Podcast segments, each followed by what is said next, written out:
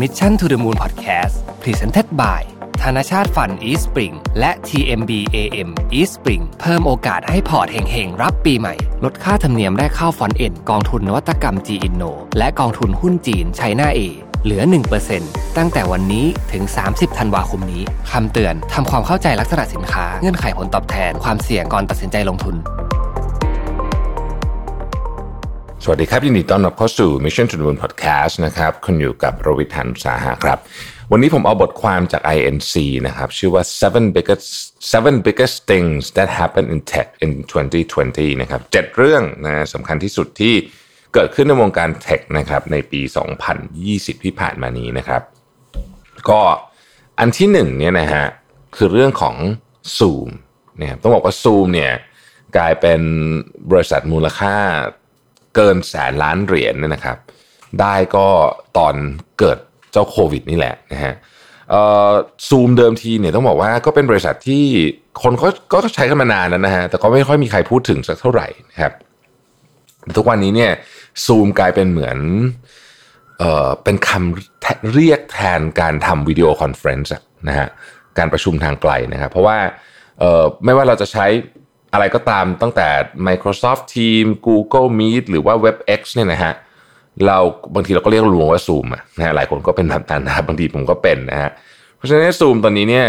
ใช้ตั้งแต่สมัยก่อนนะคนอาจจะใช้จำกัดอยู่ในวงของการประชุมนะฮะคือใช้ในเชิงธุรกิจจะเยอะ แต่เดี๋ยวนี้นะฮะ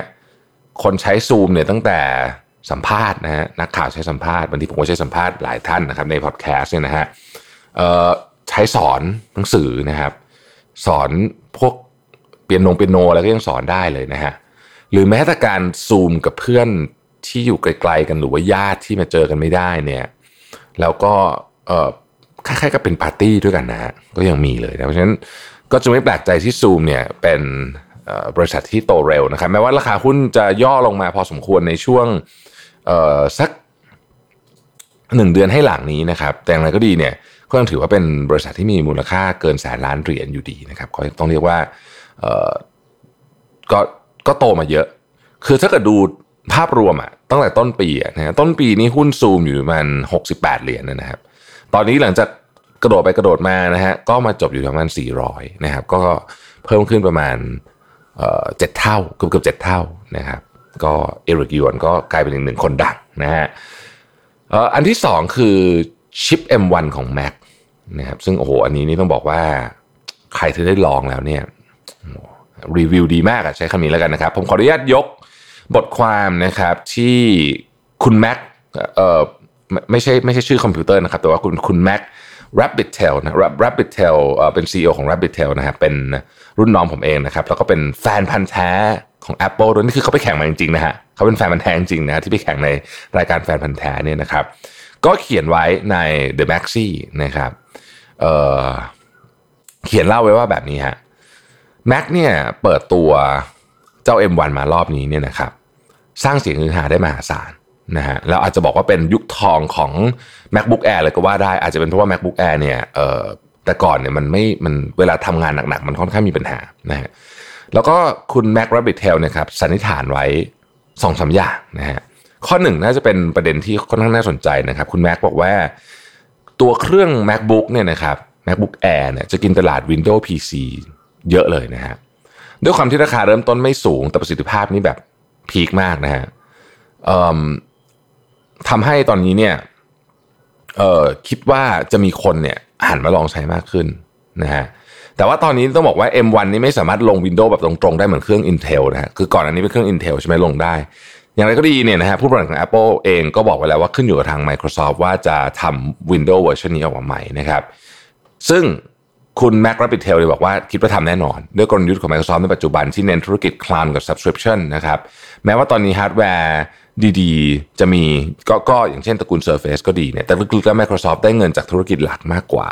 ถ้ามีประตูให้สามารถใช้ว่างาน Service ของ Microsoft ได้มากเท่าไหร่ก็ยิ่งได้ประโยชน์เท่านั้นนะครับ คุณแม็กบอกว่าแม้แต่ Xbox เองยังทำ Cloud Gaming Subscription แบบ Game Pass เลยนะครับ นี่ยังไม่นับว่า Microsoft เองก็ถือหุ้นอยู่ใน Apple ไม่น้อยเลยเหมือนกันนี่ผมเพิ่งทราบเหมือนกันนะฮะข้อที่ 2 คือ iPad OS และ Mac OS จะรวมกันหรือเหมือนกันในที่สุดเนี่ย อันนี้เราก็ที่คุยมาตั้งแต่แรกว่า Mac OS เนี่ยมันใช้แอปกระโดดข้ามมาจาก iPad หรือว่า iPhone ไม่ได้นะครับ อันนี้เนี่ยคุณแม็กก็เขียนว้ว่าเรานักวิเคราะห์ทั่วโลกต่างออกมาฟันธงล่วงหน้าว่าการปรับเปลี่ยน Mac OS ใน Big Sur มีเขาล่างบอกใบมากมายว่าเตรียมพร้อมสำหรับการใช้งานแบบ Touch Interface สำหรับไอคอนแอปต่างๆนะฮะแล้วก็มันมีสัญญาณ เช่นมีเมนูต่างๆ ที่เป็นระยะห่างโดยไม่จำเป็นนะครับรวมถึงในจุดสังเกตอีกมากมายในฝั่งของ iPad OS เองที่ปรับเอาไซด์บาร์มาให้คล้ายคลึงกับของ Mac OS มากขึ้นนะฮะต่อเรื่องอีกนิดนึงก็คือว่าตลอด 2 ปีที่ผ่านมาเนี่ยคุณแม็กก็บอกว่าเราเริ่มเห็นการเปลี่ยนแปลงการใช้ Mac ไปสู่การใช้ iPad มากขึ้นเรื่อยๆนะครับซึ่งมันคือการ transition จาก Intel ไป ARM นะเรามีแอปที่ทำครั้งเดียวแต่ port interface ออกมาทั้งบน iOS iPad OS Mac OS ออกมาเพียบเลยนะครับ ซึ่งรวมถึง Microsoft Office และ Adobe ทั้งตระกูลด้วยนะครับ แล้วก็แอปเฉพาะทางอีกหลายอันนะฮะตัว iPad ก็จะกลายเป็นอีกหนึ่งทางเลือกหลักของผู้ใช้ โดยเราไม่ได้แคร์ว่าต้องซื้อ Mac อีกต่อไป เพราะยังมีแอปอยู่บน Mac OS และ iPad OS ผมเชื่อผมเชื่อมากเลยนะว่าอีกไม่นานทั้งสองระบบนี้จะรวมเข้าด้วยกันนะครับ คุณ Mac ก็ได้เขียนไว้ว่าอย่างนั้นนะครับ ข้อสุดท้ายก็คือว่าชิป AM1 เนี่ยนี่นี่รุ่นแรกเองนะ คือเดี๋ยวเดี๋ยวมีรุ่นใหม่ตามมานะฮะนี่แค่รุ่นแรกยังเอ่อยังสร้างความมือหาได้ขนาดนี้นะครับ ก็มีมีแนวโน้มว่าอนาคตเนี่ยจะยิ่งโหดกว่านี้อีกนะครับ คือปกติเนี่ยเออคุณแม็กบอกว่าปกติเวลา Apple ออกอะไรมารุ่นแรกเนี่ยมันมักจะมีปัญหาเยอะนะฮะมีนู่นนี่เต็มไปหมดเลย แต่ว่าครั้งนี้ผิดคาดแฮะนะฮะตัวเครื่องเนี่ยสร้างความประทับใจให้กับผู้ใช้ทั่วโลกนะครับ แล้วก็ตอนนี้มีข่าวมาแล้วว่าปีหน้าจะได้เห็น Apple Silicon M รุ่นถัดไป ซึ่งอาจจะมีถึง 32 คอ และอาจจะไปได้ถึง 128 คอในอนาคต เราจะได้เห็น GPU แยกส่วนโดยทำงานร่วมกับ CPU แบบทะลุโลกนะฮะ และทุกอย่างถูกควบคุมทั้งฮาร์ดแวร์ซอฟต์แวร์เบ็ดเสร็จโดย Apple ครั้งนี้เนี่ยคุณแม็กบอกว่าตื่นเต้นไม่แพ้กับการออกสินค้ากลุ่มใหม่เหมือน iPad หรือว่า Apple Watch เลยนะครับ คุณแม็กคิดว่าผู้ใช้ Mac เดิมคงมีทางเลือกระหว่าง Mac และ iPad แต่กลุ่มที่น่าสนใจคือแล็ปท็อป Windows ที่จะหันมามอง Mac Apple Silicon จนสามารถกินตลาด PC ได้อีกเยอะทีเดียวนะครับ คุณแม็กบอกว่าเออ ถ้า Apple อยากบอกคู่แข่งในวันนี้ คงจะเป็นว่าอย่าเพิ่งตายนะ Intel ฉันเพิ่งเริ่มเองนะฮะคุณแม็กติดลงท้ายประโยคติดตลกสุดท้ายว่าทีมคุกไม่ได้กล่าวไว้นะครับ อันนี้เป็นบทความของแฟนพันธ์แท้แม็กนะครับ คุณแม็กสุนาถธนสารอักษรนะคือแกเป็นแฟนพันธ์แท้แม็กด้วยแล้วตัวแกเองก็ชื่อแม็กด้วยนะครับผมก็เลยอ่านแล้วก็จะงงๆนิดนึงนะครับ เป็นอีกหนึ่งคนเก่งนะครับ เป็น CEO ของ Rabbit Digital Group นะฮะโอเคไปละสองอันนะครับ อันที่สามครับผม foldable device นะพับๆนะพับๆ Microsoft Duo กับ Samsung C Fold 2นะครับอันนี้น่าจะเป็นอันที่เราเห็นมากที่สุด Samsung นี่ผมเห็นคนใช้กันเพียบนะฮะเอ่อถ้าไปเจอคนที่เป็นสาย tech มากๆ มันก่อนเจอคุณหนุ่ย คุณหนุ่ยก็ใช้นะฮะก็เขาบอกว่าตอนแรกก็คนมีคนหวั่นๆเหมือนกันว่าจะมันจะ work ไหมอะไรเงี้ยทำไปทำมาเอ้ย work มากโดยเฉพาะทั้งทั้งจริงๆนะคู่ทั้งทั้งดูโอกับกับซัมซุงเนี่ย คนที่รีวิวก็ค่อนข้างชอบนะครับ โดยเฉพาะซัมซุงเองผมไปเล่นมานะฮะ เออมันก็เป็นอีกหนึ่ง ใช้คำว่าอะไรอีกหนึ่งการ occasion ที่ก่อนหน้านี้มือถือมันก็ทำไม่ได้อะมันก็มีข้อจำกัดนะฮะมันก็ใช้ตรวจงานใช้อ่านข่าวได้ง่ายขึ้น มีความเป็นกึ่งแท็บเล็ตมากขึ้นนะครับ ก็ดูแล้วจากผลตอบรับนะ คิดว่าปี 2021 เนี่ยเราจะได้เห็นไอ้ไอ้พับเนี่ยอีกหลายอันเหมือนกันนะอีกจากหลากหลายยี่ห้อนะครับ อันที่ 4 คือสตรีมมิ่งนะฮะสตรีมมิ่งนี่ Netflix จะไม่ต้องพูดถึงนะ Netflix เน็ตเอ่อ Netflix เองเขาก็ยึดครองตลาดมานานแล้วนะครับ แต่ว่าปีนี้เนี่ยเอ่อ Apple TV นะครับ HBO Max นะฮะ Disney อะไรเนี่ยออกมากันรัวๆเลยนะครับ เอ่ออย่าง Disney Plus เองนะครับ ซึ่งต้องบอกว่า Disney Plus เนี่ยวันก่อนก็เพิ่งคุยกันไปนะได้เปรียบในเรื่องของเอาแค่มาเวลนี่ก็ได้เปรียบมากแล้วนะเอ่อ Disney Plus เองเนี่ยก็ได้คน subscribe มาถึง 80 ล้านคนแล้วนะครับคำถามที่น่าสนใจคืออันนี้ สมมติว่าคุณเลือก subscribe ได้ 2 อันนะคุณมี Netflix อยู่แล้วเนี่ยคุณก็ดูบางอย่างเนี่ยคุณจะ subscribe Disney Plus เพิ่มอีก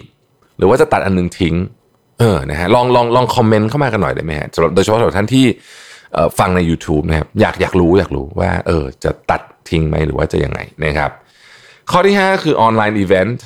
นะครับออนไลน์อีเวนต์นะฮะออนไลน์อีเวนต์เนี่ยเออก็เป็นที่ต้องบอกว่าตอนแรกคนก็สงสัยว่าเอ๊ะจัดแล้วมันจะ work ไหมนู่นนี่นะครับ แต่ปรากฏว่า work นะฮะแล้วก็ตอนนี้ไม่ใช่แค่ออนไลน์อีเวนท์ที่เป็นลักษณะอีเวนต์แบบเดิมนะฮะเราเห็นโชว์เชอร์อะไรต่างๆ ก็กลายเป็นออนไลน์เยอะพอสมควรทีเดียวนะครับ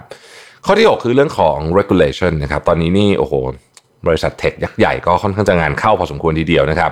ถ้าถามว่าใครเข้าสุด ตอนนี้ต้องบอกว่า Facebook นะฮะกับ Google ใกล้เคียงนะฮะเอ่อ Apple กับ Amazon จริง ๆ โดนด้วยนะฮะ Twitter ก็โดนนะครับ แต่ว่าพวกนั้นจะเบาหน่อยนะฮะ Amazon ยังไม่แน่ เพราะว่าเคสยังไม่ได้ถูกเอ่อกล่าวถึงเยอะนะครับ ต้องจับตามองต้องจับตามอง เพราะว่าหน่วยงานที่ที่ฟ้องร้อง Facebook เนี่ย FTC เนี่ยนะครับโหดนะโหดเออเป็นเป็นหน่วยงานที่แบบเอาเรื่องแล้วพวกนี้ปรับอย่างที่บอกฮะไม่ได้ปรับกันล้านสองล้านเหรียญขำๆนะฮะปรับกันหลักสามสี่พันล้านเหรียญนะครับนั่นน้อยนะฮะมีมีแบบจะไปพีคเป็นเป็นแตะหมื่นล้านเหรียญก็เป็นไปได้นะฮะเพราะกรณีนี้เป็นกรณีใหญ่ ไม่ใช่แค่ค่าปรับอย่างเดียว ดีไม่ดีอาจจะโดนแยกบริษัทด้วยนะฮะก็จับตามองนะครับ ข้อสุดท้ายคือเรื่องของ privacy ไอ้เรื่องที่ Apple Microsoft ไอ้ไอ้ Apple กับ Facebook ก็ทะเลาะกันอยู่ตอนนี้เนี่ยนะฮะเรื่องของ iOS 14 นี่นะครับ ที่จะเพิ่มเรื่องของ privacy ขึ้นมามาก เพราะตอนนี้เป็นปีที่คนคนคอนเซิร์นมากเรื่องนี้นะครับ ก็เออมันเป็นประเด็นเรื่องกฎหมายด้วย มันเป็นประเด็นเรื่องของสิ่งที่ user เรียกร้องเองด้วยนะครับ ก็ต้องคอยดูกันไปว่าจะเป็นยังไงนะครับ มีโบนัสให้นิดนึงนะฮะโบนัสคือ 5G นะครับ 5G เนี่ย เริ่มใช้ได้ในหลายพื้นที่แล้วนะครับจริงๆประเทศไทยก็ใช้ได้แล้วนะฮะแต่ว่าแบตแอบหมดเร็วนิดนึงนะผมเปิดใช้วันก่อนโหเร็วจริงนะเร็วจริงแต่ว่าแบตหมดเร็วก็เลยต้องพักไว้ก่อนนะฮะเออแต่ว่าตอนนี้เราจะค่อยๆเริ่มเห็นการเทสการ test run use case จริง อย่างที่บอกไปตอนแรกว่า 5G มันไม่ใช่มาเพียงเพื่อความเร็วอย่างเดียวไม่ได้ต้องการให้คุณเล่นเน็ตเร็วขึ้น แต่ว่าความเร็วและความเสถียรต่างหากนะครับที่มันจะช่วยให้แอปพลิเคชันหลาย ๆ อย่างเนี่ย สามารถทำได้นะฮะการผ่าตัดทางไกล เรากำลังพูดถึง downtime ที่ต้องเป็นศูนย์เลย เพราะว่านิดเดียวก็ไม่ได้ ช้านิดเดียวก็ไม่ได้ เพราะนิดนิดเดียวนั่นคือชีวิตคนไข้นะครับมันไม่ใช่เราเล่นเกมออนไลน์แล้วสะดุดมันไม่ใช่อย่างนั้น เพราะฉะนั้นเอ่อ 5G ที่ซึ่งมี dedicated channel ที่เรียกว่า slicing เนี่ยนะฮะก็จะช่วยในประเด็นนี้มากทีเดียวนะครับรอติดตามมันต่อไปนะผมว่าเป็นปีที่น่าตื่นเต้นมากสำหรับเทคนะฮะลองดูว่าจะมีอะไรที่เราสามารถ เอามาประยุกต์ใช้หรือว่านำมาใช้ในชีวิตจริงได้อีกนะครับสำหรับวันนี้ขอบคุณมาก ๆ ที่ติดตาม Mission to the Moon Podcast นะครับ ใครอยากฟังอะไรในปีหน้าลองเขียน inbox เข้ามาได้ ผมจะลองพยายามหามาให้ทุกท่านนะครับ พบกันใหม่พรุ่งนี้ สวัสดีครับ Mission to the Moon Podcast Presented by ธนชาต Fund Eastspring และ TMB AM Eastspring เพิ่มโอกาสให้พอร์ตเฮงๆ รับปีใหม่ ลดค่าธรรมเนียมแรกเข้าฟอนเอ็นกองทุนนวัตกรรม G Inno และกองทุนหุ้นจีน China A เหลือ 1%ตั้งแต่วันนี้ถึง 30 ธันวาคมนี้ คำเตือน ทำความเข้าใจลักษณะสินค้า เงื่อนไขผลตอบแทน ความเสี่ยงก่อนตัดสินใจลงทุน